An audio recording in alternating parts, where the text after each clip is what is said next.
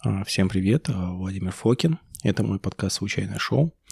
Я его так назвал, потому что это будут мои личные разговоры обо всем подряд. Все, что у меня, грубо говоря, на душе накипело. А, в принципе-то эти шоу изначально планировались как развлекательные, поэтому такой разговорный подкастный жанр, он, в принципе, является возвратом к истоку и будем перемежать, все-таки нужно перемежать структурированные подкасты с случайными говорливыми. Вторая причина – это то, что я хочу выпускать хотя бы по два подкаста в месяц, чтобы вам было что слушать, тем, кто, тем кому нравится меня слушать. И э, с этой точки зрения э, иногда, когда я супер загружен по работе в личной жизни, мне придется прибегать к таким шоу, потому что мыслей у меня всегда много, и поговорить всегда есть о чем. Ну что, Поехали.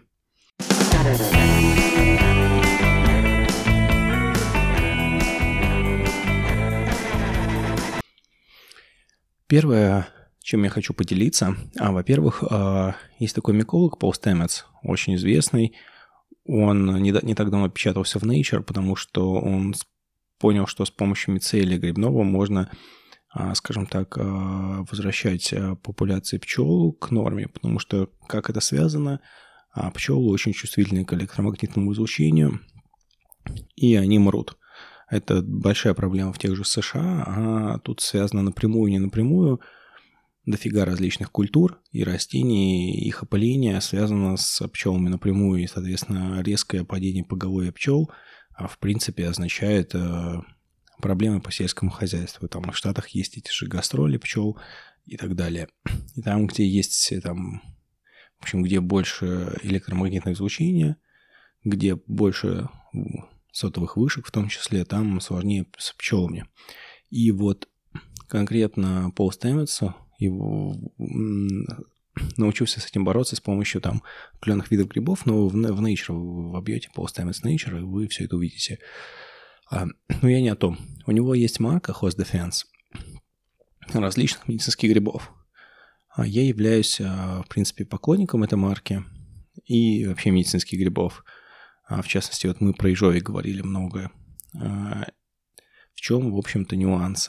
У грибов всегда есть там спор такой холивар, огромное тело, плодовое тело или мицелий. Вот Пол Стэммитс, он больше за мицелий, а в принципе по классике у того же ежовика нужно принимать тело. И если мы выбрали для себя марку тела, я пью Pure Essence X4, по две капсулы, иногда даже по четыре, более слабые марки меня не пробивают. И добавлять сверху как раз мицелия, потому что на мицелии тоже на меня имел эффект, но он немножко другой. То есть мешать тело гриба и мицелия я считаю очень правильно. Я хочу поблагодарить Олега а, вот с одного маленького форума, форума который а, мне и другим там мужчинам, вообще всем нам, обитателям этого форума сказал, что вот эта новинка появилась, я теперь буду брать а, в россыпи. До этого у Host Defense, она же Fungi Perfecti на Herb есть. Это были либо капли, которые я использовал, алкогольный экстракт, либо капсулы. Но капсул было очень дорого, обычно кост-эффективно было, собственно, капельки брать. Но я их, а, их всегда есть возможность перелить. А с, черпак, с черпаком такой мини возможно, потому что а, ну, грибочки, особенно ежовик, он совершенно отвратительный, ну, так просто на вкус. Я, э, если вы его кинете в напиток, он испортит любой напиток, кофе, цикорий, будет просто вот какая-то гадость. Вы кидаете на конец языка и запиваете водой. Это самое лучшее, что с этим можно делать, на мой взгляд. А, и вот, у него появились, в общем, мицелий. Теперь можно брать с телом. Я буду пить тот же Pure Essence мешать мицелий, мешать телу, и у него еще появились там неплохие смеси грибов и адаптогенов. В общем, прям как я сам об этих смесях много раз думал, и круто. Очень мне нравится это направление мысли. Но это было так небольшая просто реклама того, что я сам использую. А, но это не реклама, конечно, просто делюсь своим опытом. Так, теперь хочу поговорить про другую тему. Мы с Костей поднимали тему мужской силы, вот, но Мужчина может, допустим, как-то резко застудиться или на фоне какого-то заболевания у него может обостриться его какой-то там нюанс по простате. Я сам через это проходил и долго думал, что можно сделать натуропатическую, потому что если вы идете к врачу, врач вам назначит э, комплекс там физиопроцедур, антибиотиков. Антибиотики, скорее всего, это будут вторхинолоны, э, левофлоксацин и ципрофлоксацин. Я вообще думаю, что у меня вот проблемы с э, ЖКТ начались после и с горвом э, после левой ципрофлоксацина. Я недавно даже смог поднять нормальные исследования, смотрел на, на, на Medscape была статья про антиво... стрептококкус вириденс. Это вид а, стрептокока а, рода Митис оралис, если не ошибаюсь. Но могу ошибаться. А, не специалист в этой части. Я больше понимаю, что это за патоген, какую часть иммунной системы активирует и в какую сторону думать. Так вот, я что подумал? А, в общем, так вот, я действительно потом нашел инфо, эту информацию, что вторхинолоны, которые, вот если спросить, здесь бы сидел Костя Сабля, он сказал, что это просто, вот они там выжигают все на свете.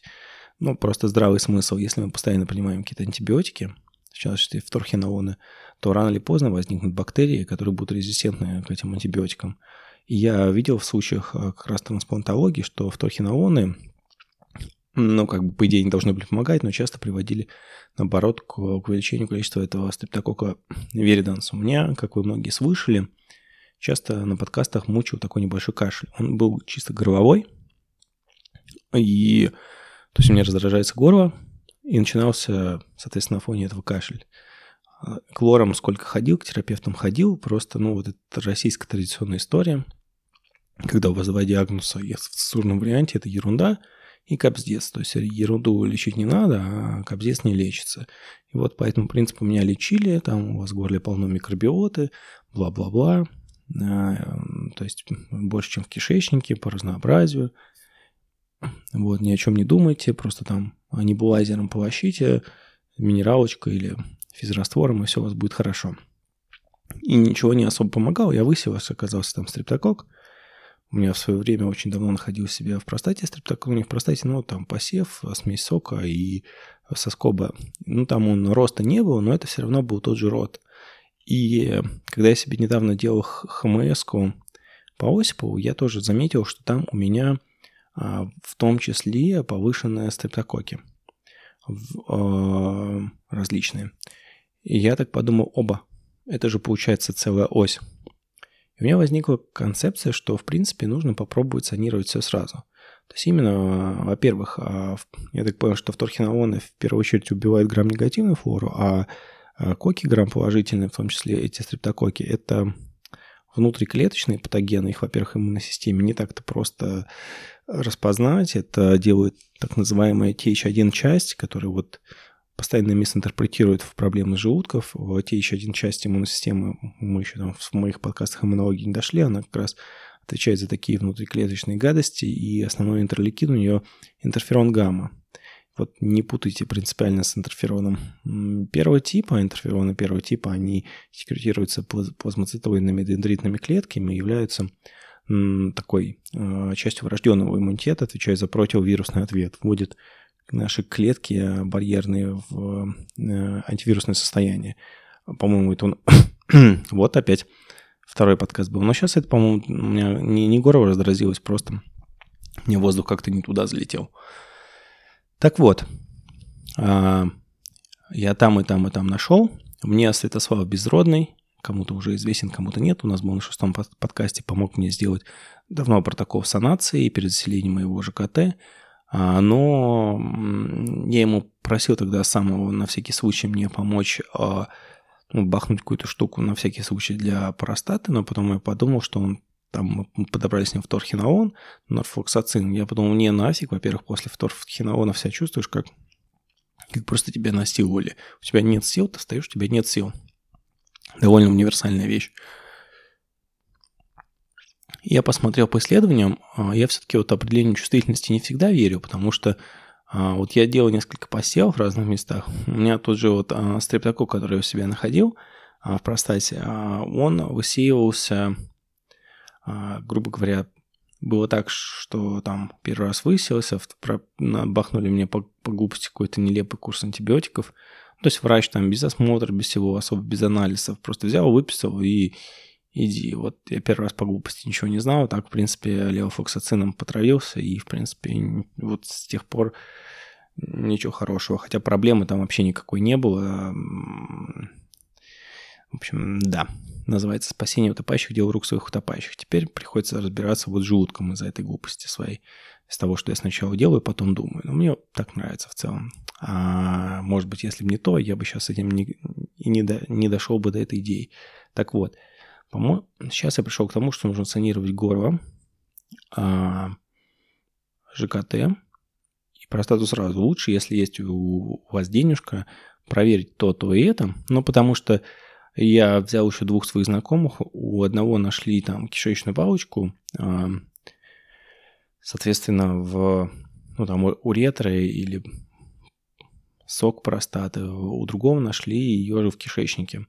Ну, то есть в кишечнике тоже превышение. Ну, и, и в горле у него тоже есть вот эта связка, горло, кишечник и простата. Это моя гипотеза, она особо не подтверждена, но она совершенно точно есть. Тем более, есть же такие схемы, когда начинается, ну, типа, помощь мужикам начинается с горла на самом деле. То есть у них там болит внизу, но начинают работать через горы и потом уже опускается вниз.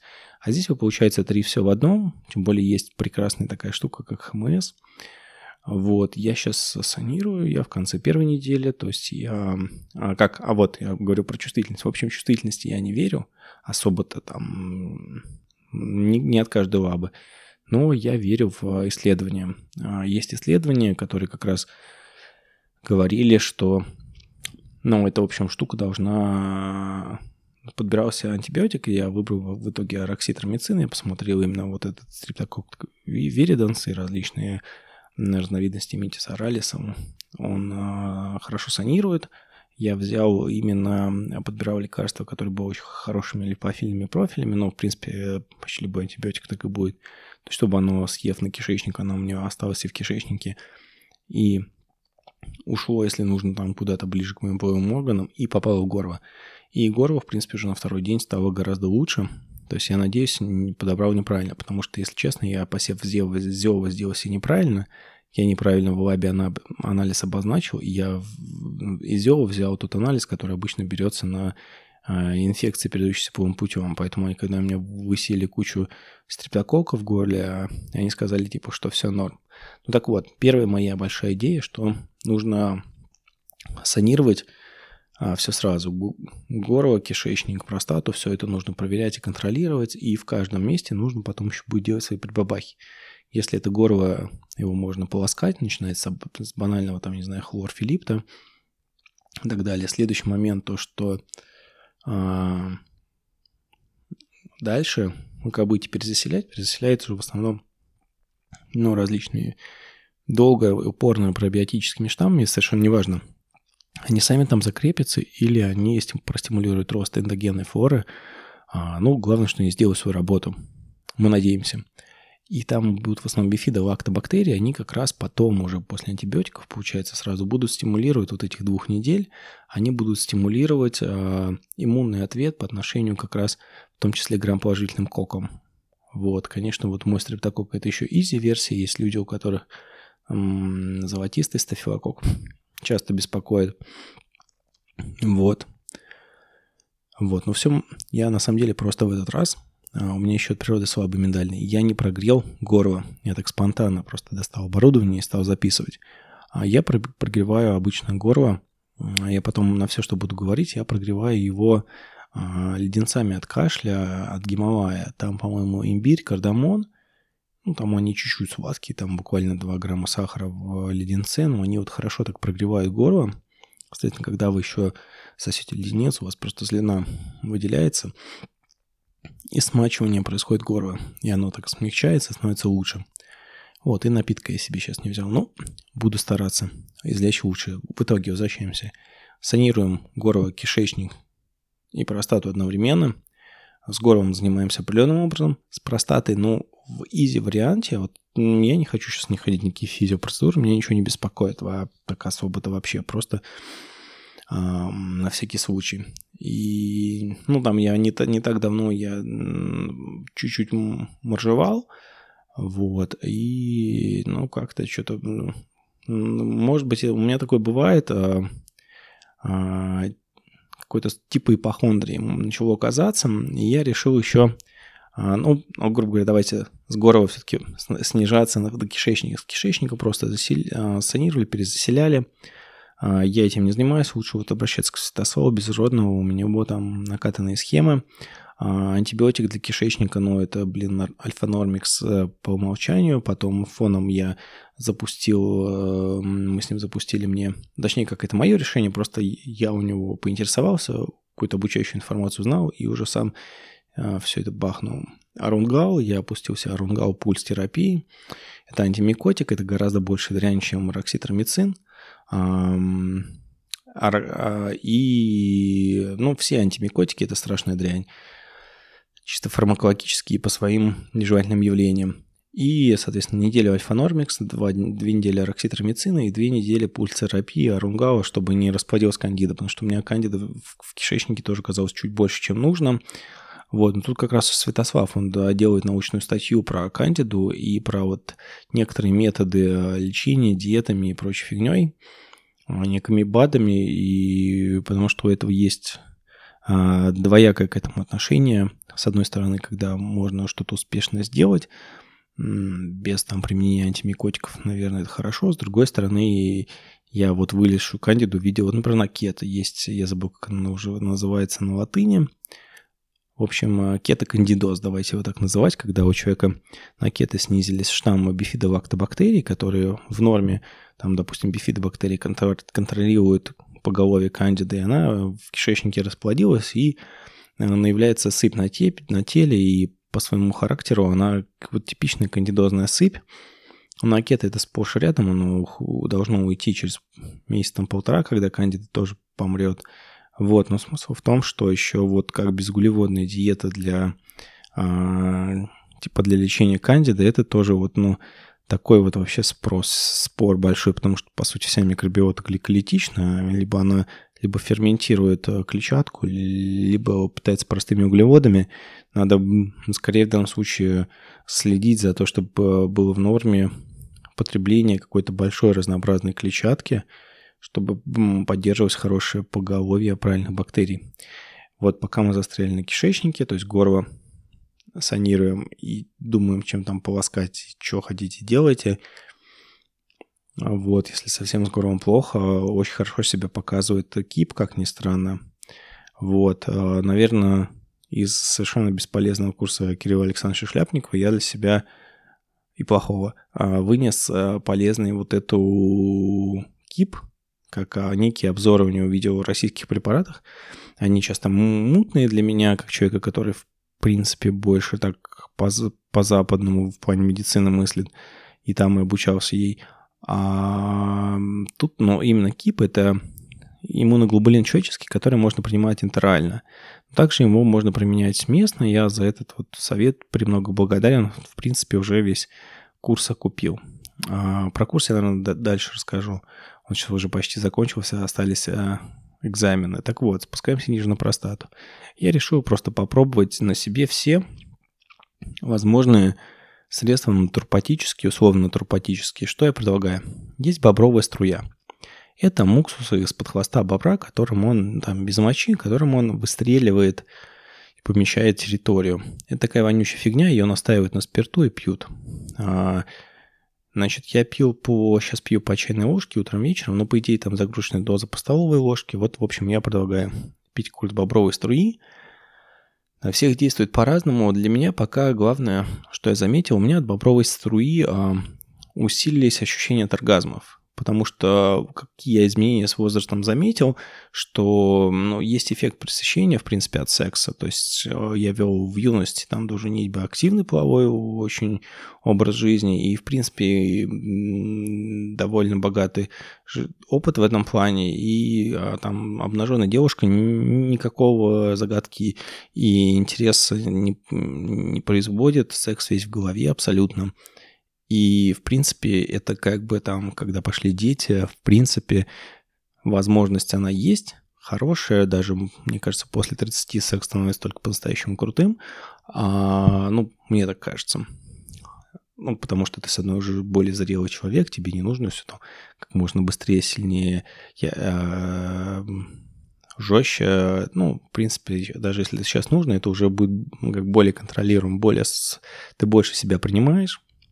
Как говорят, что девушки в 17 э, себя никто не любит, в 30 себя любят все. Ну, может быть, это искажение, это к тому, что просто ты с возрастом мудреешь и больше принимаешь себя и учишься лучше себя выражать, в том числе в таких вещах. И главная проблема, только заметил, что, в принципе-то, ну так, секс э, можно, круто, если в голову приходит, благо у меня там э, к супруге драйв конкретно не проходит, то есть у меня как-то у всех мужчин обычно они жену не хотят, а хотят всех женщин остальных, а у меня как-то вот другие женщины вообще не интересуют, ну то есть но вот таких сторонних позывов, как у многих мужчин бывает, как, когда мы знаем, что мы просто сидим на работе, мы не можем ничего делать э, в какой-то момент, нам нужно пойти, грубо говоря, и помастурбировать. Такое почти у всех нормальных мужчин было. Вот такие вещи, они там у меня в какой-то момент отошли, и вообще, при том, что ну, физиологически все хорошо. И вот бобровая струя меня возвращает то, что, а, скажем так, у меня вот э, какой-то такой приятный аспект приятности в а, оргазме, такой вот как из детства, из далекого прошлого, как будто это такая немножко потаенная тайная вещь, которую ты вожделел, и ты получил так о, а, а вместо того, чтобы, ну вот, Мавр сделал свое дело. Ну, ну, в общем, вот если очень коротко, вот непонятный поток сознания резюмировать, то бобровая струя, мне кажется, повышает ну, вот какую-то, что ли, чувствительность. А, некоторые знакомые говорят, что ли, от нее прям разрад тянет. Я не чувствую, что мне тянет разрад. Я чувствую, что у меня как бы вот а, приходит некая игривость, которую мне обычно добавляют агонисты дофамина. Кабергалин, допустим, а, как структурный аналог ЛСД, и вот кабергалин мне всегда добавлял такой игривости. Ну, там у кабергалина куча своих минусов, поэтому я не готов его постоянно применять. Но вот мне кабергалин вообще не давал такую игривость, а, и вот бобровая струя игривость не дает, но она дает вот как-то вот усиление ощущений, что тебе не нужно вот супер жестко ну, как бы что-то там делать усиленно, долго, там, часами, что вот тебе гораздо легче, легко, приятно, как в юные годы, ты можешь вот э, достигнуть климакса, грубо говоря.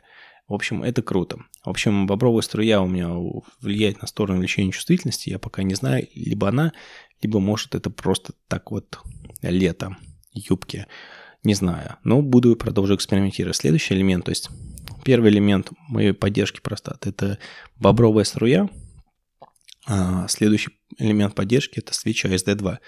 Я долго думал, очень много мифов, очень много стратегий, какой-то препарат. Я и беру ASD2 свечи. То есть пустая кишка, не обязательно клизма, просто сходить, что вечером вы покакали, или вы точно знаете, что до утра не покакали. Есть свечи, 10 штук стоит 390, по-моему, рублей я платил по сравнению с оптичными свечами, совершенно бесполезными, типа Витапрост, на мой взгляд, это стоит копейки. То есть вы каждый вечер закладываете, если там тяжелый случай, то утром, вечером, там 10-20 дней, по-моему, курс, 10 или 20 дней. То есть, а, ну, в среднем, грубо говоря, две пачки, да. А потом я предлагаю эти 20 дней АСД-2 заменить на курс свечей с прополисом ну, прополис или другие там травы адаптогенные. Сам на себе еще не пробовал, но попробую. Еще я хочу попробовать апитерапию. Опять же, это для людей, у которых нет а, на пчел аллергии. И буду я себе пчел можно сажать на позвоночник в этом плане, можно сажать прямо на просак. Просак – это место между, между тестикулами или влагалищем и задним проходом. И, в принципе, вот в фразе «попал в просак» а, приписывается а, такие, знаете, какие-то я забыл какие-то вот такие ремесленные, технологические, мутные объяснения, хотя все очень просто. В просак означает не в писю, не в попу, то есть, ну, как бы ни, ни, попал никуда, грубо говоря, ткнул, ткнул в молоко, вот практически. А, так вот, значит, бобровая струя 3 месяца, 20 дней АСД-2, где-то с месяц, там 20-30 дней можно поставить прополис, потом бы я добавил уже свечи самой бобровой струей, такие тоже есть. Вот, а на фоне этого курса апитерапии, а если мы не хотим физиопроцедуры, я бы еще про, просто бы делал какие-то вещи, которые нагревают простату, Это тоже нам поможет ее санировать и улучшает кровообращение в малом тазу. Не нужно пить какие-то там, мне кажется, диасмины. Честно говоря, Костя говорил, что какие-то исследования, доплерграфия, венозный отток. Мне кажется, это все фигня на постном масле. Можно купить велотренажер, можно просто покататься на велосипеде, проехать 20 километров, и вот будет весь вам, блин, венозный отток и улучшение циркуляции в малом тазу. А, или приседания, но приседать нужно регулярно, много. Это, кажется, мне как бы циклические виды спорта в этом плане повеселее хотя бы чуть-чуть. Вот, и приседать там мужчины обычно хотят с весом серьезным, там хотя бы от сотки, а не в... Ну, колени, во-первых, не всем позволяет. Я, например, сейчас больше 50, мне стрёмно будет приседать. Хотя там для меня это как бы раньше был, было даже не особо вес а, в плане приседа. Так вот, а, значит, э, делаем что-то, что, опять же, можно ходить на УВТ. Вот как Костя говорил, УВТ, если у мужчин есть фиброз, оно им чуть-чуть раз, ну, скажем так, э, может разбить. От УВТ потом простата, так как это, по сути, отбойный молоток э, вам в простату и в член, оно там в том числе разрушает ткани, нервные кончания, это запускает процесс репарации витализации, то есть гормез, гармезис типичный э, урон, который приводит, приводит к починке. Можно сделать УВТ, но оно, по-моему, дорогое в Москве, и не в Москве. Если только в Китае аппарат купить за тысяч полторы долларов. Он будет стоить. Следующее.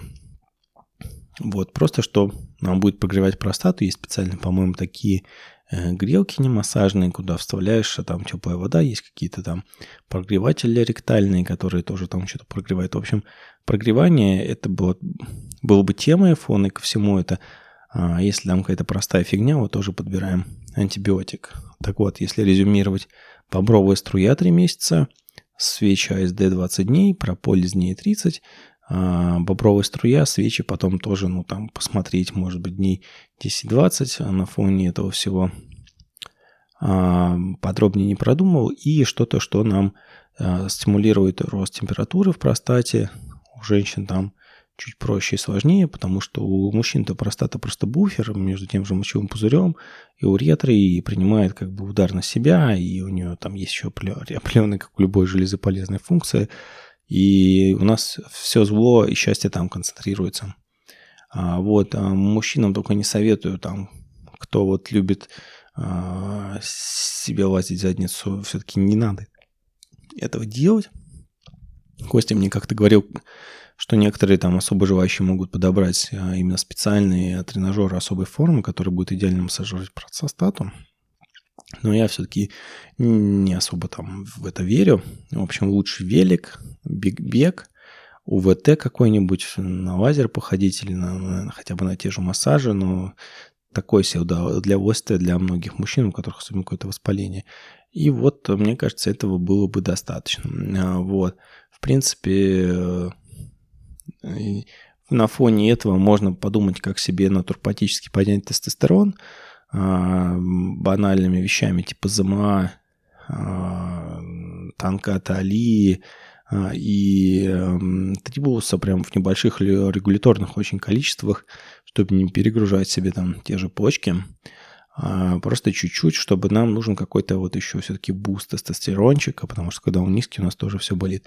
В общем, горло, пузы и простата одновременно, все продумаем, чтобы у нас не было перегружено печень, мочевой пузырь, потом об этом восстанавливаемся. Как раз именно э, факт санации перезаселения кишечника нам поможет э, правильно потом еще добить э, недобитков ближе к концу дела, недобитков стрептококковых. Например, я выбрал арокситромицин, это макролид. Макролиды, антибиотики, они одни из самых как бы безопасных, но они очень хорошо бьют по митохондриям, то они количество митохондрии снижают очень сильно. Вот. И они еще являются бактериостатиками.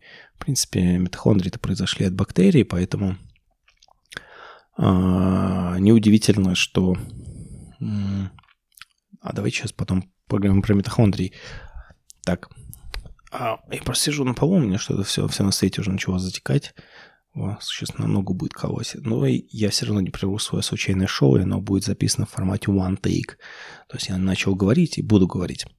Постепенно с вами научусь говорить очень хорошо. В общем, горло, кишечник, простата Очень прикольно получается продуманная вещь. Схему я сказал от балды, это просто для информации, для размышлений, нужно ее копировать.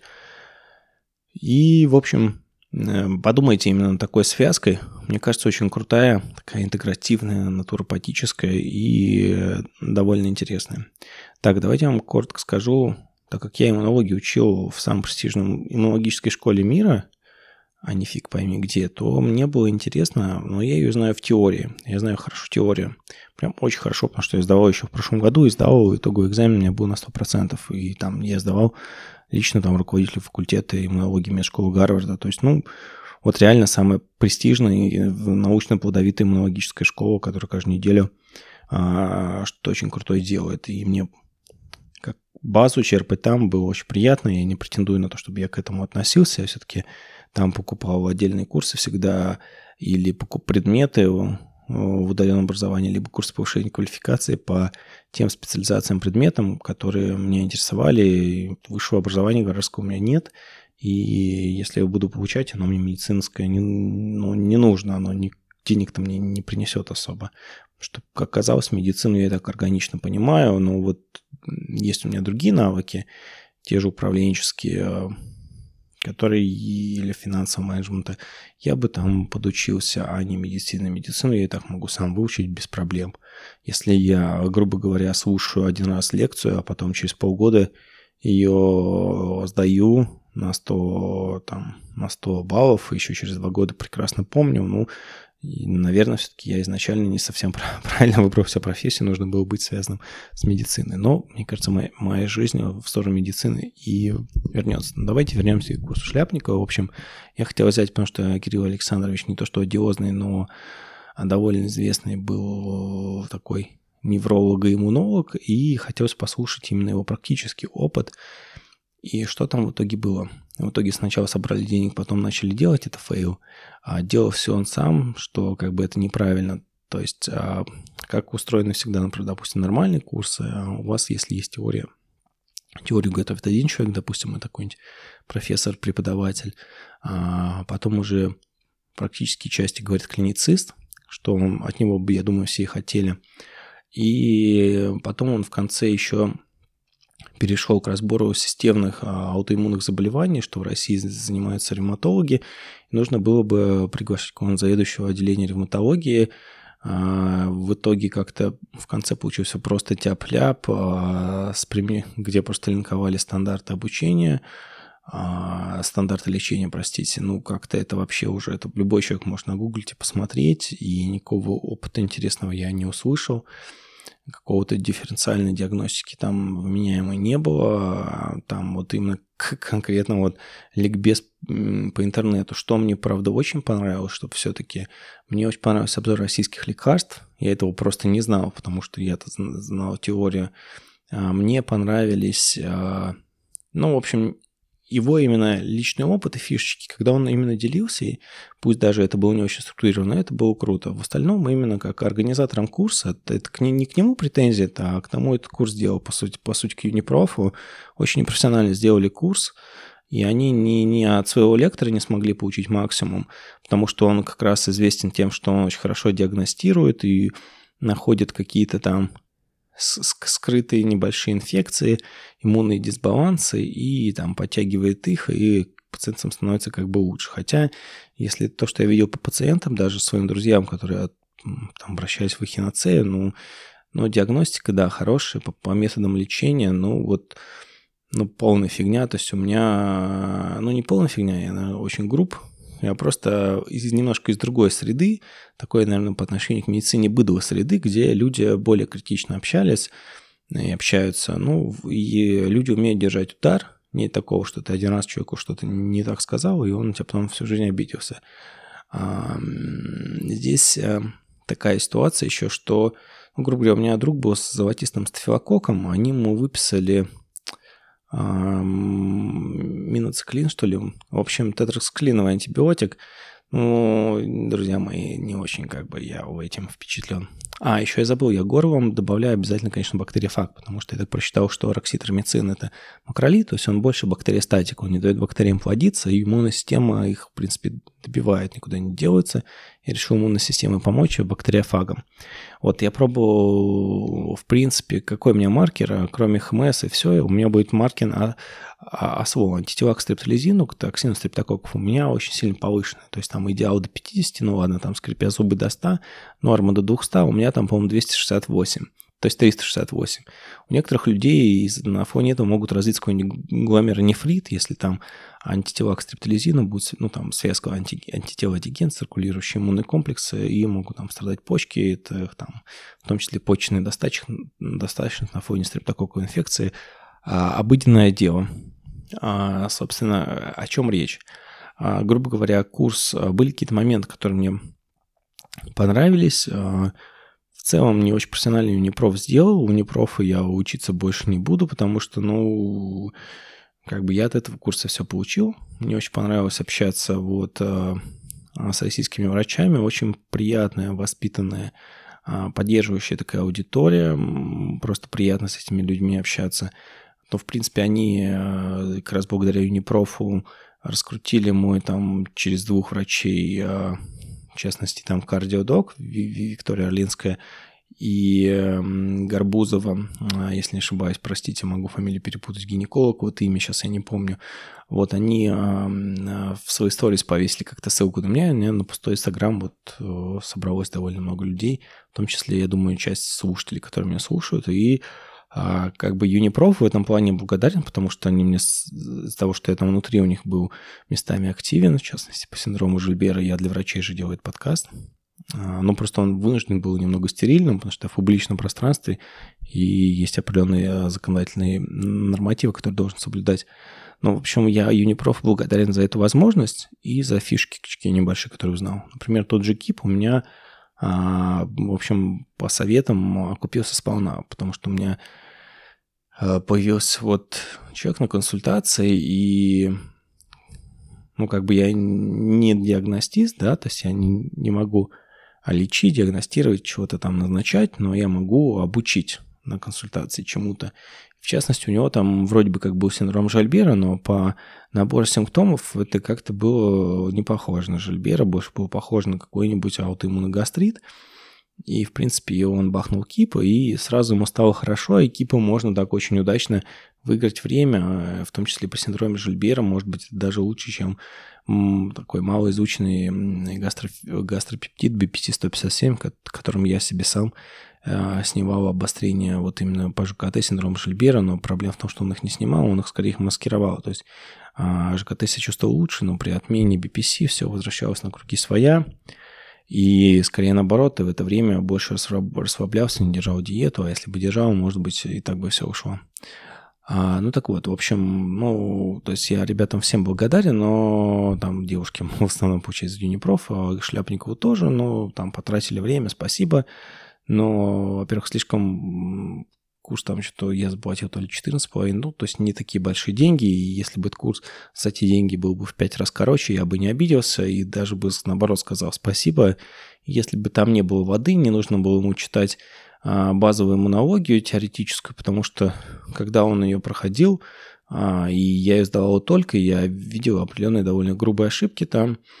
А, по препаратам очень было круто, личный опыт, все очень круто. А в конце вот э, вот системное аутоиммунное заболевание, процесс покоя, ты должен быть читать ревматолог уровня а, за ревматологическим отделением хорошей крупной больницы, ну, там, который лет 50-60 работал. Я в данном случае, если я сам буду пациент, я обращусь к, я уже говорил, к новой Светлане Максимовне из э, больницы Семашко РЖД в Люблино.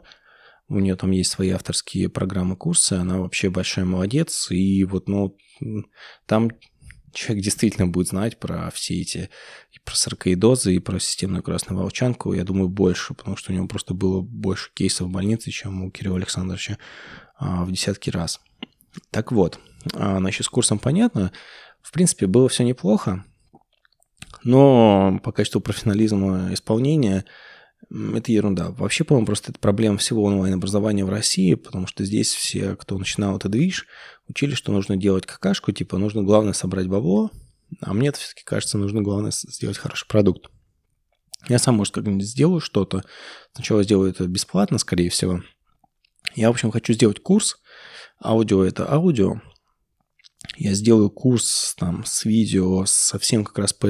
Мы закончим иммунологию, я сделаю по аллергологии курс. Он, скорее всего, вот первый такой курс я его точно сделаю бесплатным, потом просто посмотрим. А, я бы вообще все делал бесплатно, просто все эти вещи, они стоят денег, даже этот подкаст там. Оборудование, ну, не дешевое получается, чтобы был качественный звук. Постоянно что-то нужно докупать. Если где-то с кем-то беседуешь, что там в Москве довольно-таки дорогие, там просто даже какой-нибудь переговор на 5000 надо заплатить, а ну, если как семейный человек, все равно ты э, вынимаешь из того, из чего не хочется вынимать. А, вот. Э, ну, сейчас там, грубо говоря, когда есть маленький поток у меня консультаций, я его просто не раздуваю, потому что мне большой не нужен. То есть там несколько человек, это делаю не ради денег, я так а, воспитываю себя. А, но мы сейчас к этому перейдем. А, так, я хотел про митохондрии. Давайте сначала про митохондрии, потом вернемся к флейму. Но митохондрии произошли от бактерий.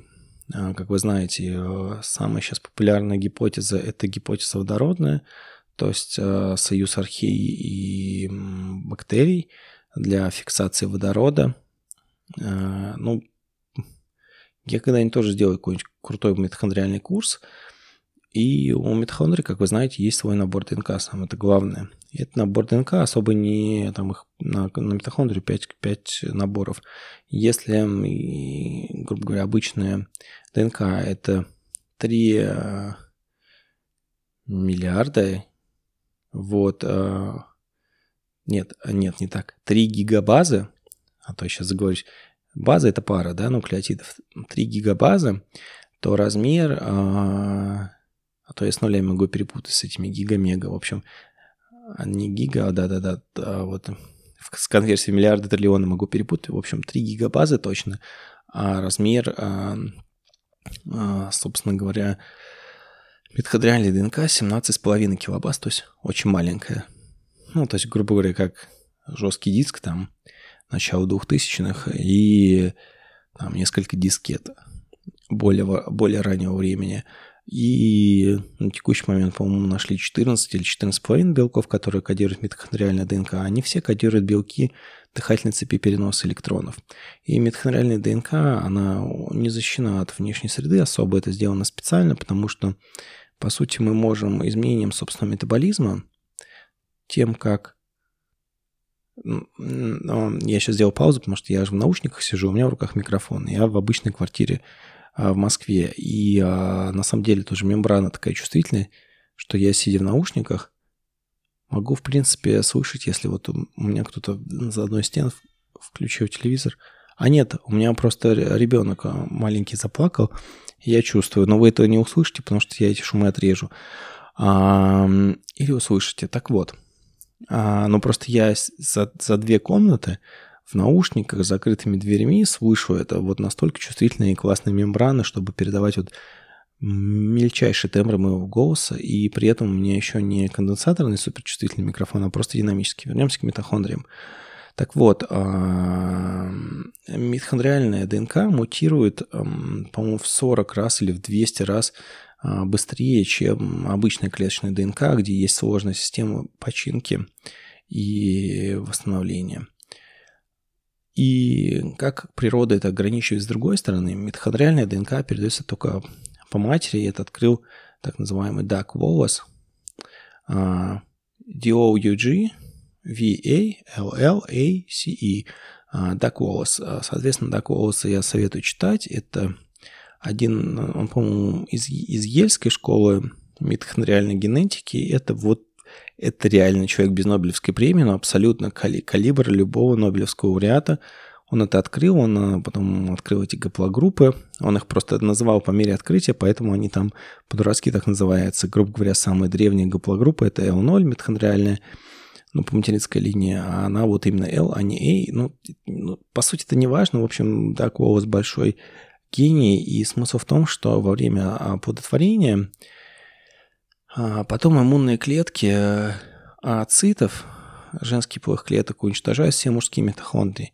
И таким образом, вот это, скажем так, вот эти мутации, они, с одной стороны, достаточно большие, чтобы человек метаболически адаптировался к различным средам, средам, то есть, ну, а с другой стороны, это, с одной стороны, с другой стороны, гениально ограничено. А как пример адаптации, это очень просто. Там есть вот дыхательные цепи переноса электронов, которые там передают, в общем, электроны от NADH или FADH2 с первого или второго комплекса. В итоге там в процессе он там вообще катализируется до воды, но в процессе выкачиваются протоны в межмембранное пространство, там очень много водорода, в матриксе митохондрии мало водорода, а за счет разницы градиентов, то есть сверху переходит вниз – и за счет этого вращаются димеры АТФ э, синтаза, и за счет этой кинетической энергии АДФ превращается в АТФ, у которой есть свои, кроме того, что это энергетическая валюта, там ряд других более крутых свойств. Я даже не знаю, найдем, дойду как-нибудь до Гил, Гилберта нашего линга или нет, но, в общем, э, есть Гилберт Линк, есть, э, по-моему, физическая теория живой клетки или жизни, по-моему, Life on Cell – а, или и чего-то там. В общем, Гилберт Линк э, тоже монстр, монстр, монстр. Его те, гипотеза или теория ассоциации индукции абсолютно конгениальная вещь. Он объясняет, э, она объясняет осмоз в живой ткани, почему частицы движутся в э, сторону то есть вода движется в более высокой концентрации частицы. Он объясняет, почему внутри клетки ну, у нас есть калий, а натрий находится вне клетки, это экстраклеточные. Он объясняет другие функции белков индукционные, но я эту книжку читал полтора года, пока ее осмыслил, и он объясняет другие функции АТФ, гениально демонстрируя, например, что энергии АТФ э, совершенно недостаточно для сокращения э, портняжной мышцы лягушки. Вот, он там в дребезг разбивает различные теории а, протоновых, ну, точнее, помп, мембранных помп, а, потому что он показывает, что для открытия их нет просто энергии, и он, в общем, очень элегантно, красиво на стыке физики и клеточной биологии показывает, как это работает. Возвращаемся к митохондриям. А, в общем, белки дыхательной цепи переноса электронов. И если они близко, то, соответственно, э, энергопотери, они гораздо меньше. И другой, если известный исследователь Ник Вейн, можете прочитать его книжку по, про митохондрии, она такая чуть занудная, но он там очень хорошо как раз иллюстрирует водородную гипотезу и многие другие вещи а, по митохондриям. И Гилберт Лин как раз показывал в одной из своих книжек, по-моему, в одной из последних – то ли, по-моему, Greatest Show on Earth, или такая книжка была у Докинза, не помню, честно говоря. Да, это такая книжка, по-моему, была у Докинза давно, лет 10 назад. А нет, в общем, не помню. У, у Ника Вейна, Ника Вейна, вот, это писать. У него вот книжка есть по митохондриям. И у него есть другие книжки на английском, которые я тоже рекомендую. Это такой сложный науч-поп, потому что, если вы почитаете его статью, они не для простых людей в плане того, что нужно иметь определенную базу знаний по тем же митохондриям, чтобы это понимать. Итак, что же он нам показал? Он показал, что увеличение разницы между комплексами дыхательными белковых цепей всего лишь на 1 ангстрем, то есть это почти ничего, а, увеличивает потери энергии при передаче в 10 раз. А чем это полезно? Если мы живем с вами на солнышке, комплексы наших а, митохондрий становятся ближе. Ну, то есть, и, соответственно, конверсия вот этих высокоэнергетичных субстратов типа NADH, FADH2, в АТФ становится больше. Именно поэтому, на мой взгляд, вы беременеете, беременеете на солнышке. Ну, в том числе там гормоны бодрятся, но у вас банально больше АТФ, а именно АТФ, а, ну, грубо говоря, отвечает за мобильность спермы у вас, а, ну и плюс там, грубо говоря, другой эффект куча митохондрий, солнца на митохондрий а, полезных, и на отдыхе у вас меньше электромагнитного излучения, которое тоже может вредить этим делам. Ну, короче, как минимум, на солнце у вас будет больше мобильной спермы, по, исходя из этих вещей. Как минимум. Поэтому, в принципе, забеременеть на отдыхе – это будничная история, хотя мне для этого отдых, к счастью, не, над, не надобился. А на отдыхе было не до этого. Вот. А, собственно, а, не до этого, потому что, грубо говоря, чтобы набрало ваше семя максимальной концентрации, нужно а, не заниматься сексом, а, по-моему, 3-4 дня. Есть же старая известная врачебная шутка, что вот какой лучший способ предохранения – это вот по несколько раз в день совокупляться, просто достаточное количество боевого заряда, там, скажем, у мужчины не будет копиться. Возвращаемся к нашим митохондриям. То есть, что нам дает увеличение? Увеличение расстояния увеличивает теплопотери вот, вот в этом нашем топливном элементе. Это тоже иногда полезно, в принципе, за счет рассеивания этой энергии на тепло, а не на синтез АТФ, а, мы как раз и закаливаемся. По этому принципу и работает холод, так, cold thermogenesis, холодный термогенез очень плохой перевод, он не отражает сути, то есть наш согрев, когда мы рассеиваем а, как раз энергию сожжения в первую очередь жирных кислот, а, на тепло, а не на энергию. И таким образом митохондрии наши согревают очень эффективно и довольно там супер кост-эффективно и умея еще это делать. То есть если мы с вами поживем на севере, и наши дыхательные комплексы станут пошире, то это у нас будет плюс адаптационный. И, в принципе, очень несложно сделать диету себе подобрать. И я, может, как-нибудь распишу митохондриальную диету, что можно себе подобрать диету, на самом деле, по своей ГПЛ-группе. Она не всегда так, что там типа вот у темнокожих ребят а, ГПЛ-группы L, африканских, у них будут а, и у них будут э, комплексы дыхательных цепей ближе, соответственно, им нужно будет а, для меньшей еды, чтобы выработать какое-то определенное количество энергии, а, например, там семирянину с более удаленными комплексами, ему нужно будет больше еду, чем, чем вот африканскому негру, кенийскому бегуну для выработки такой же энергии. То есть они более энергоэффективны, но это все жутко зависит на самом деле от Солнца. Вот. А следующее, что, на мой взгляд, должно зависеть от Солнца, это диета. Ну, от Солнца еще будут зависеть нейротрансмиттеры все, а тот же дофамин, он э, шикарно влияет на мышцы. То есть э, человек э, не обязательно прибегать стероидно, если человек будет себе постоянно, у него будет высокий дофамин, в том числе за счет солнца, то у него будут более крупные мышцы, как мы видим у африканских тех же некоторых негров. То есть это еще все эти очень многие вещи завязаны на самом деле на солнечный свет, вы даже не представляете в какой степени. А, ну и, в принципе, например, современное излучение, оно приходит к своей митохондриальной гидроплазмии. Это когда у вас а, в клетках а, довольно большой процент бракованных митохондрий, и это, в принципе, это известная проблема. И гетероплазмия вот сейчас как раз... Ну ладно, не будем углубляться в эту тему. Перейдем к Солнцу. На мой взгляд, следующее, что должно зависеть от Солнца, соответственно, так как а солнце влияет на сближение, расширение дыхательных комплексов, это диета. То есть, э, чем... И здесь еще другая фишка, что, в принципе, это углеводы, глюкоза в частности, пусть у нас вообще, у нашего, несмотря на того, что какие-то ебобо а, очень сильные от безуглеводных диет пытаются как-то этот факт оспаривать, но и развитие нашего мозга связано, наша цивилизация непрерывно связана с углеводами, и глюкоза, в принципе, в природе это универсальный вот донор водорода, как энергии. Поэтому с этим очень сложно поспорить. Тут можно структурно обсуждать, как. Это еще не разгадали эту загадку, как многие вещи в митохондриях. Но, тем не менее, Глюкоза – универсальный донор. А глюкоза – это химический способ фиксации растениями энергии солнечного света. И то есть, в принципе, поэтому идея дальше здоровой э, противовозрастной диеты, она элементарная. Чем больше солнца, тем больше углеводов вы в своей диете держите.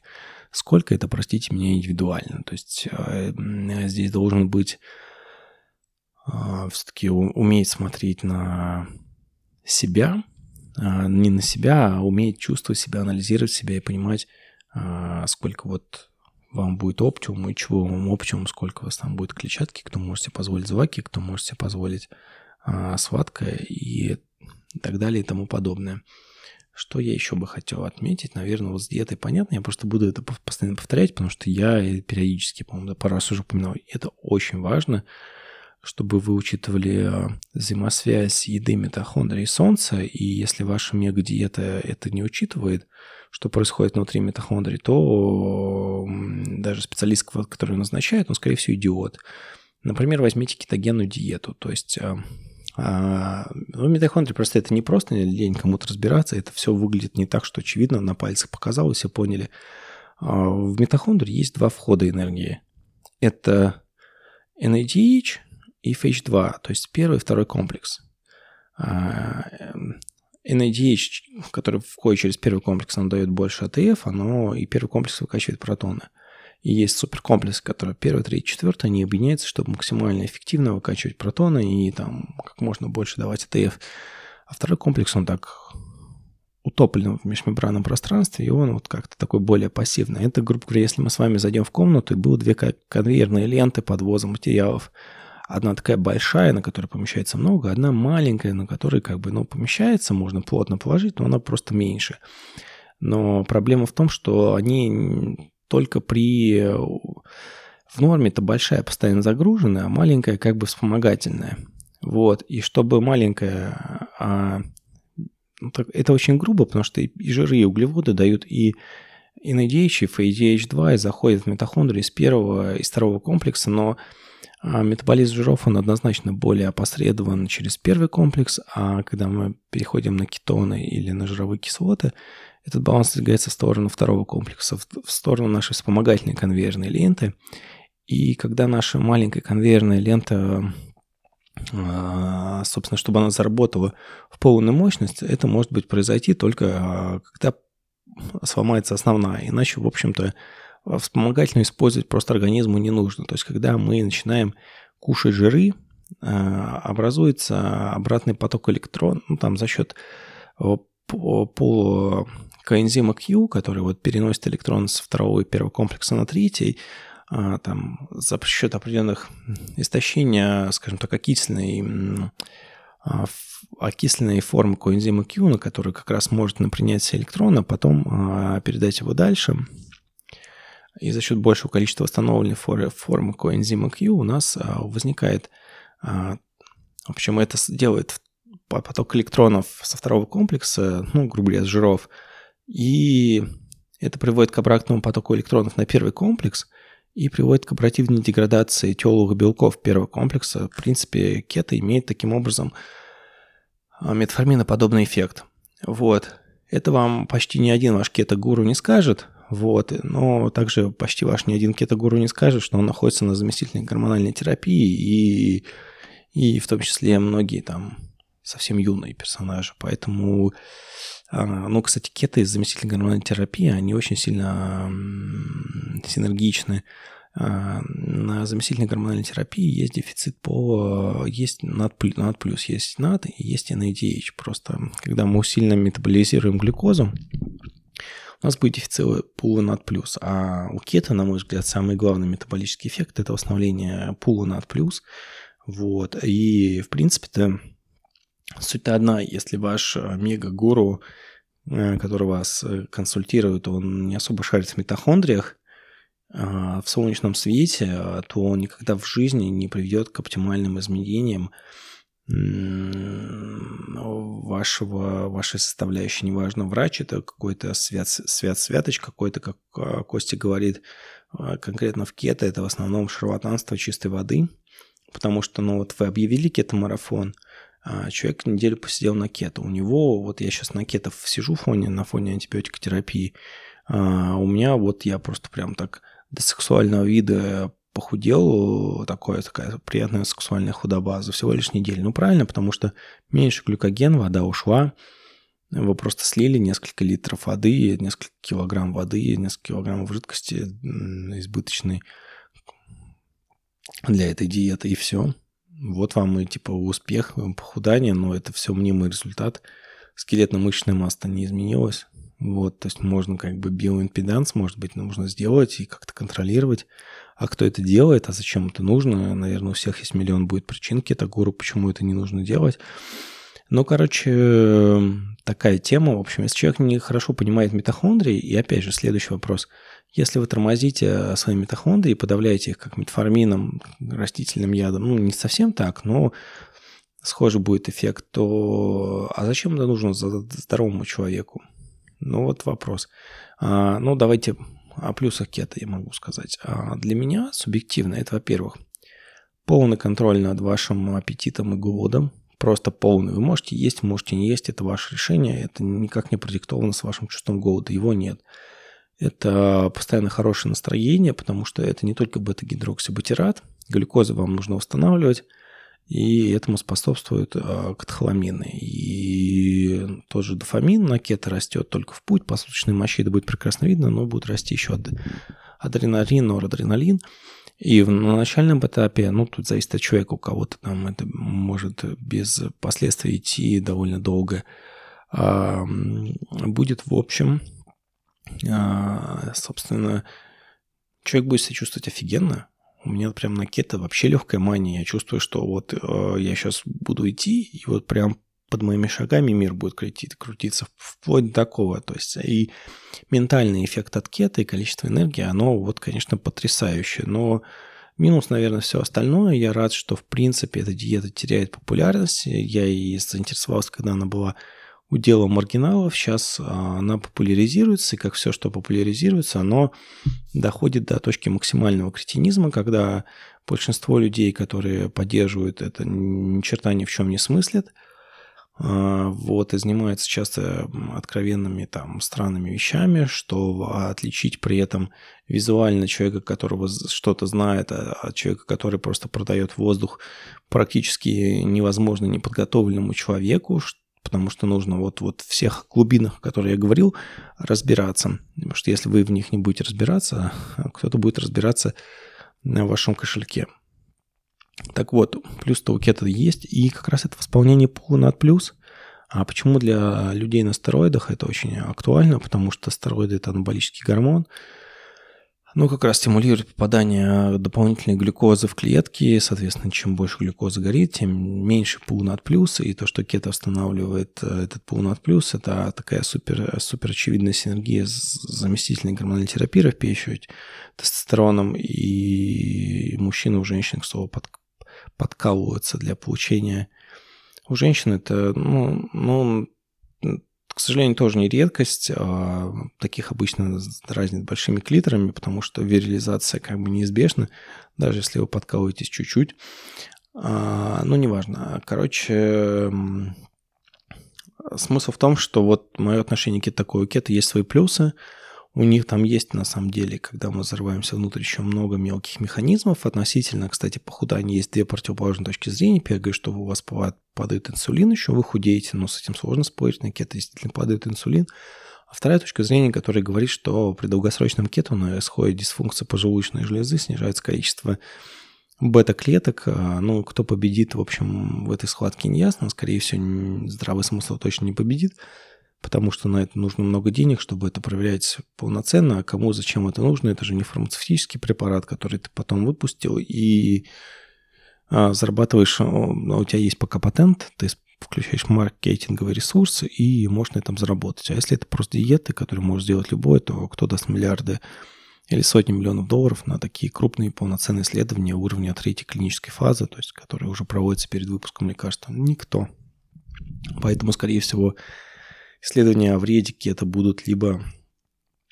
Ну, они все будут, короче, такими мелкими говноисследованиями, пилотными или исследованиями а-ля первая, вторая фаза. То есть, ну, когда это делается на небольшой группе людей и адресуются совершенно определенные параметры технические, а, такой как, например, токсичность и эффективность.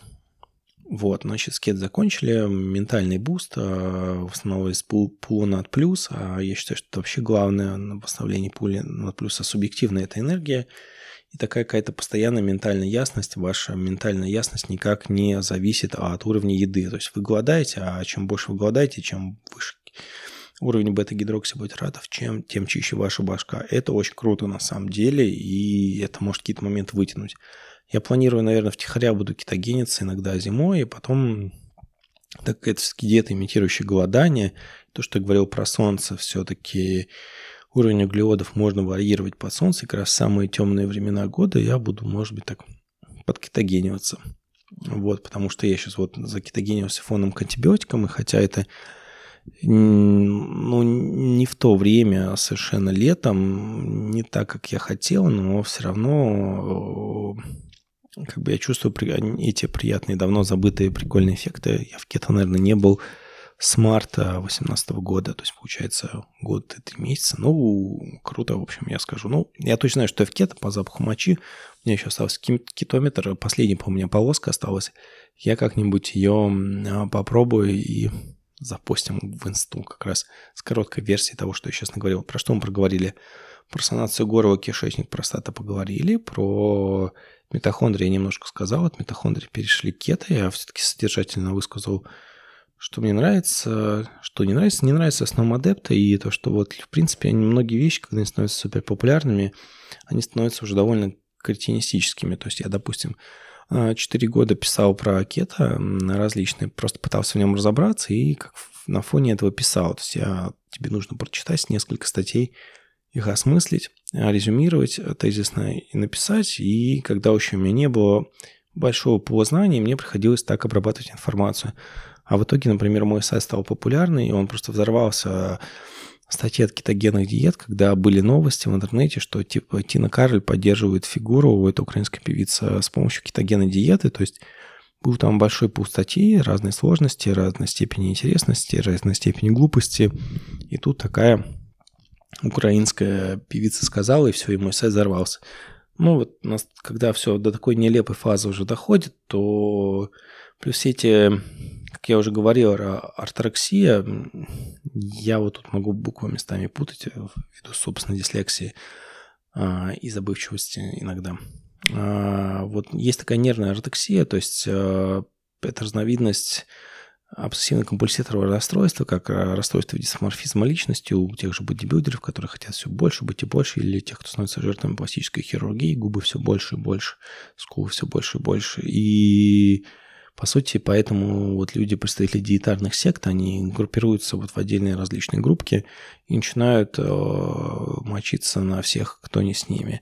Поэтому это относится ко всем, наверное, диетам, поэтому, в принципе, э, ну, они легко вычисляются по паттерну своего общения, поэтому с ними очень просто иметь дело, не, не иметь дела с ними вообще. А, вот, у меня как-то был подкаст по натропам, я так понимаю, большая тема, я никогда не хотел разбираться в этих всех вещах, я считаю слово натроп большой глупостью, поэтому в итоге я разобрался. Также я всегда ненавидел слово биохакинг, ничего не знающее, максимально глупое, поэтому меня сейчас называют биохакером.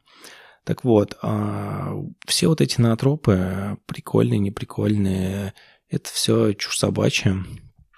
Вот. Самое главное, это что вы делаете со своим мозгом, чтобы он продолжал развиваться. То есть, ну, там, грубо говоря, если не ошибаюсь, у таксистов, кто вот до навигаторов работал, у них был по увеличенному объеме гиппокамп, если не ошибаюсь.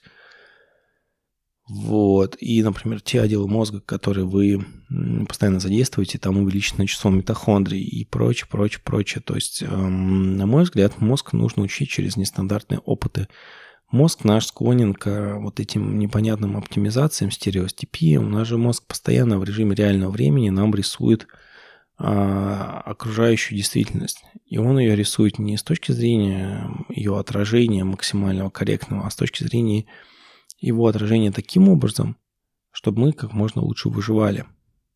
Поэтому наш мозг нас всегда немного обманывает, и эти обманы а с одной стороны, нам помогает быть более эффективным видом. Это был, по-моему, Дэвид Хоффман такой, имя могу ошибиться. Вот у него было такое исследование, где он на компьютере как раз ну, на сложных математических моделях, или не сложных, я уже не помню, скорее сложных, он как раз это тестировал как организм, который максимально отражает действительность, и организм, который а, отражает ее, искажает ее, но там с точки зрения фитнеса, то есть выживания.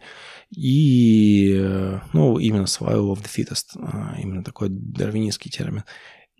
И, естественно, те люди, которые искажали действительность с точки зрения выживания, они, ну, не люди, а вот образцы э, модели, они всегда доминировали и побеждали. Ну, это супер очевидно, в принципе. И, но, с другой стороны, у нашего мозга есть вот различные ловушки, в которые он сам себе запускает. Например, а, наше тело хочет иметь иллюзию, что оно будет жить вечно. Вот ничего страшного нет такого, чтобы быть готовым умереть в любую секунду, в любой момент, и ничего этом нет. И как раз а, опыты психоделические, не только с какими-то субстанциями, но и с медитациями, и с работой со своим сознанием могут вам без проблем показать, что даже с помощью глубокой медитации, что вы и так являетесь неотъемлемой частью этой вселенной, то есть ваш Брахман духу является неотъемлемой частью атмана, мирового духа, мировой души, и вы это по умолчанию, вы никуда от этого не денетесь, вам не нужно никуда суетиться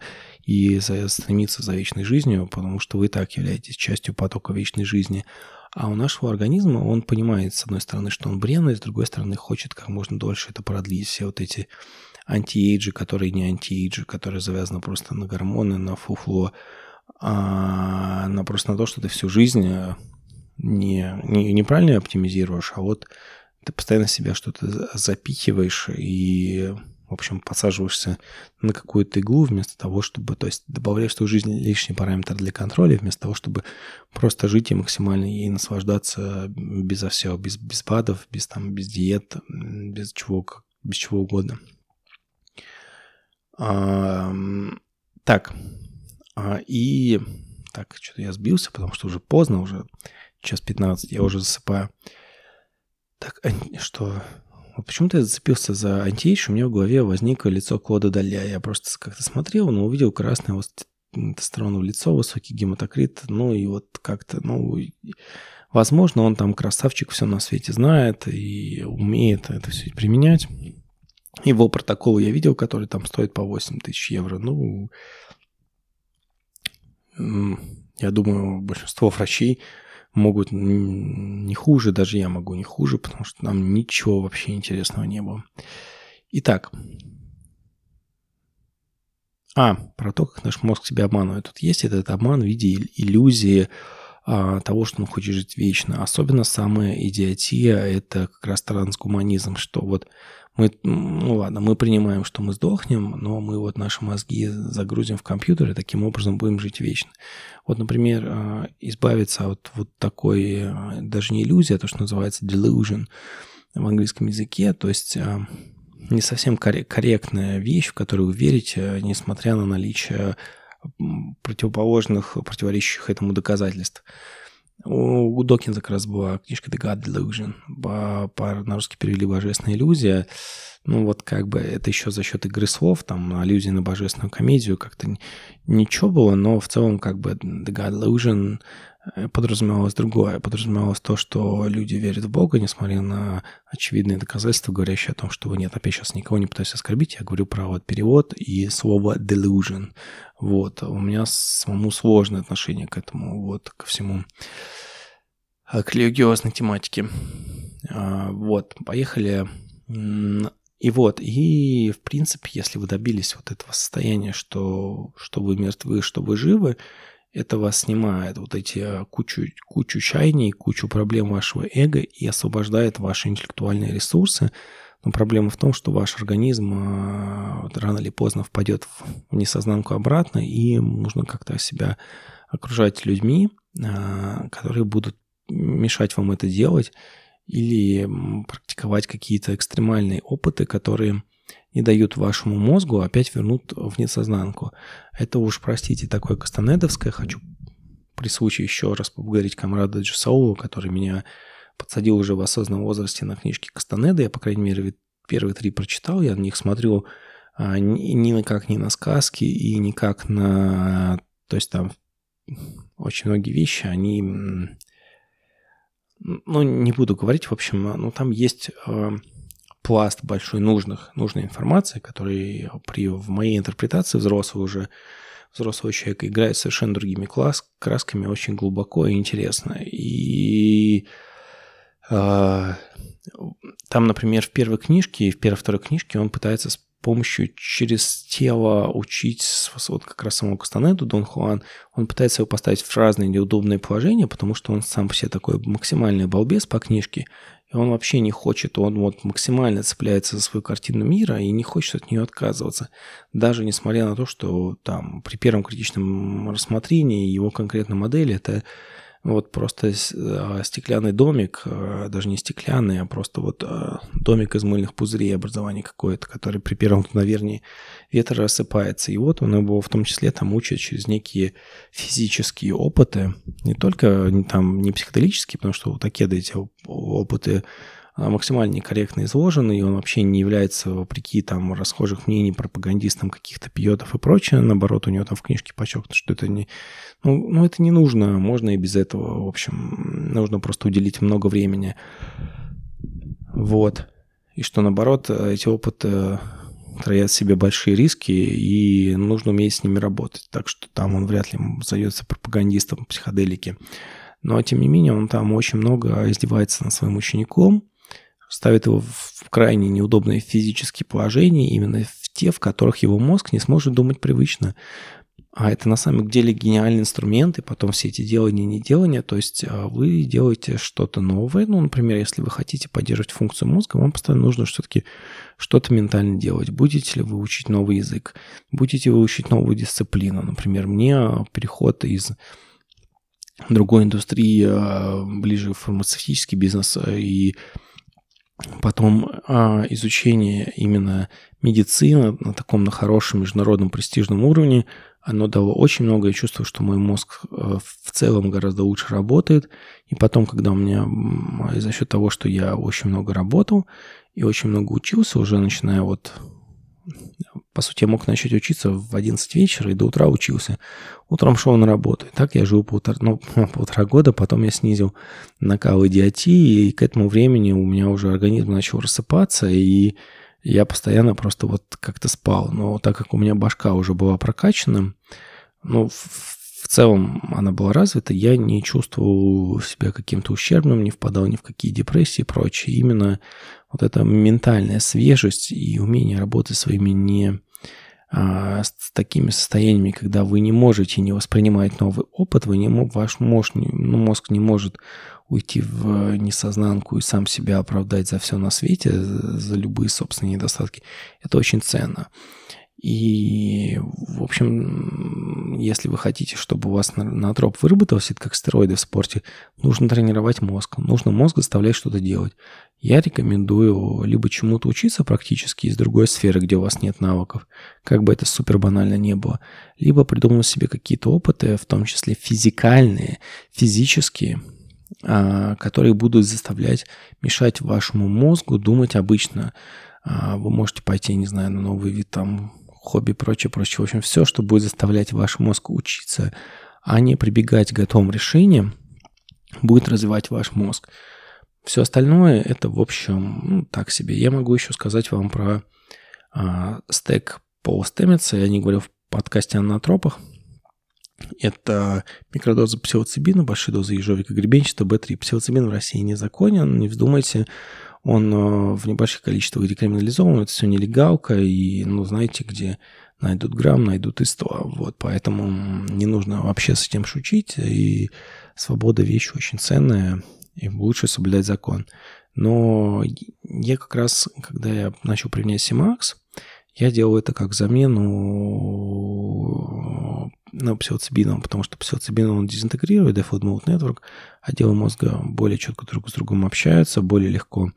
А Simax, он, наоборот, а, вот фильтрующий отдел мозга, он больше площади мозга в них вовлекает, и эффект, как ни странно, наверное, схожие, то есть лучше фокусировка, концентрация, но, наверное, нет на Симаксе такого свободного креативного полета мысли, но, тем не менее, есть фокус концентрации, еще Симакс дает энергии, и он тоже сочетается с большими дозами ежовика и не B3, а я вот использую капли гинка белого года колы имбиря, добавил в чай, вот, пшикнул нос и пошел. Можно, в принципе, ту же B3 вам плохо разводить в, в, в этот же штуке от Симакса и спокойно себе пшикать. Пшикнул B3, через несколько минут пшикнул Симакс, пошел гулять, все будет хорошо.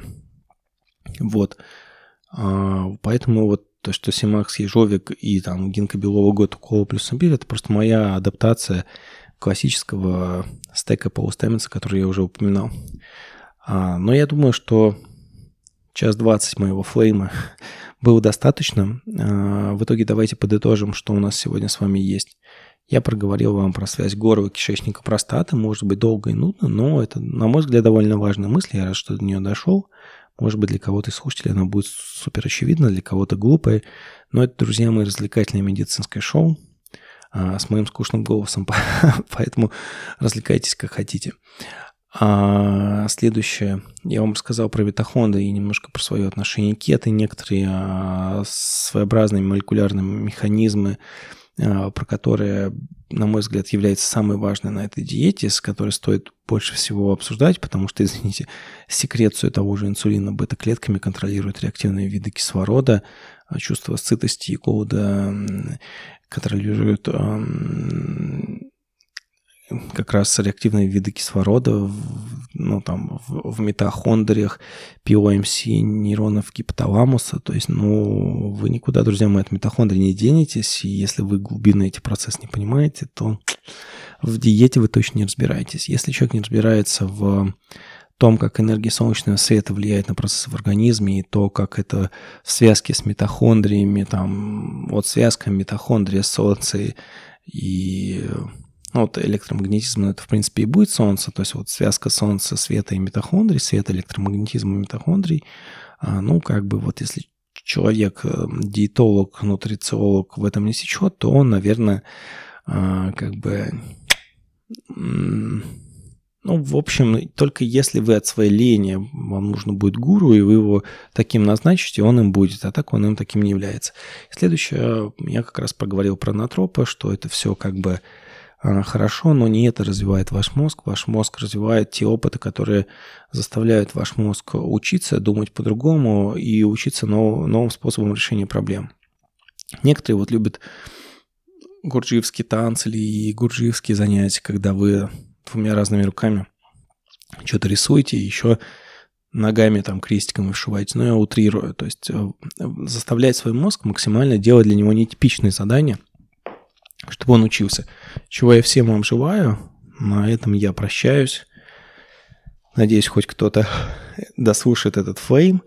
Вы напишите, пожалуйста, в комментариях в Инстаграме, в социальных сетях, понравился ли вам а, такой формат случайного шоу, хотите ли вы его слушать, потому что мне тоже хочется, естественно, делать что, то, что вами востребовано, не то, что вы включите, сразу вы выключите. Если вам формат случайных шоу зайдет, я буду делать их больше, потому что а, когда мы назначаем тематический подкаст, я сам, либо с Костей, либо с какими-то гостями, то там формат, он более плюс-минус э, задан, и он по теме. А рассказать мне есть э, ну, там миллион одна вещи, которые могу рассказать по теме здоровья, так как я и по работе практически этим занимаюсь, и хобби мои основные эти, то есть медицина, фармацевтический рынок вокруг нас. Если вот вам эти такие флеймы мои, спонтанные беседы на такие свободные темы с моими типичными для дислектиков уходами на другую тему, на третью, возвращению на первых, но вроде бы нить не потерял, не страшны, то я буду это делать. Вот. А так это, конечно, является таким как бы способом быстро записать подкаст и выполнить мой внутренний план по двух подкастам в месяц. Следующий подкаст будет по иммунологии. У нас там, что у нас будет четвертое? Уроки. Мы будем изучать, как у нас, а, да, в общем, уже перейдем постепенно к адаптивной части иммунитета. Мы уже начали к антителам переходить. И разберем, а, как вообще иммунные клетки появляются с костного мозга, как по-разному взрослеют а, Б-клетки, Т-клетки. То есть это такой будет подход к более уже сложным. Там разберем, как, допустим, происходит Почему у нас так много различных видов антител, там, там много миллионов, там 10, ну не много миллионов, а 10, там в 12, по-моему, э, степени, в 10-14 в этом промежутке. То есть огромное количество, как это генетически обеспечится. В общем, будет такой больше чуть-чуть немножко собирательный подкаст, как второй, чтобы уже в пятом я вас бахнул на тему, которую я считаю, что я очень хорошо расскажу, потому что потому что, потому что я через а, одного человека, то есть, а, который открыл антиген презентующей клетки, ну, как грубо как дендритные клетки презентуют антигены, это Райф Штейман, Нобелевский лауреат 2011 года, он учил моего учителя в Гарварде, тот тоже учил меня. То есть я здесь через одно рукопожатие, и это сложная тема. Пятый, шестой уроки по иммунологии будет нереально сложно. Это антиген презентующие клетки и реакции в гермонативных центрах, как антитела, как Б-клетки вырабатывают антитела конкретно специфичному патогену, как они меняют изотипу, там очень много будет нюансов, особенно что касается герминативных центров и Б-клеток. Но вот четвертый подкаст будет такой плюс-минус образовательный, пятый, шестой будут довольно жесткими, но я их сделаю. То есть месяц у меня считается, кстати, не обычный календарный месяц, месяц, как у меня он привязан а, к оплате. То есть это, грубо говоря, 30 дней с момента оплаты. Это у меня обычно бывает где-то там от месяца в месяц. Она, естественно, отличается, потому что где-то 31, где-то, где-то больше, где-то меньше. Ну, в общем, это где-то вторая половина 20 чисел. Вот. И, соответственно, этот подкаст я выложил сегодня. Может быть, что-то подобью по-новому, и на следующей а, неделе запишу подкаст по иммунологии. Ну, Всем удачи. Напишите мне, пожалуйста, вам вот такой случайный формат нравится или нет. Как обычно, какой-нибудь ток-шоу или радиопередача без перерывов на рекламу, просто вот такая говорящая голова. Если вам нравится, я буду периодически делать такие случайные шоу, как вот мы с Костей делали спонтанные беседы, но там все-таки это было с человеком, был диалог, были шутки, а здесь вот такая моя немножко нудная беседа. Ну все, всем удачи, пока. thank you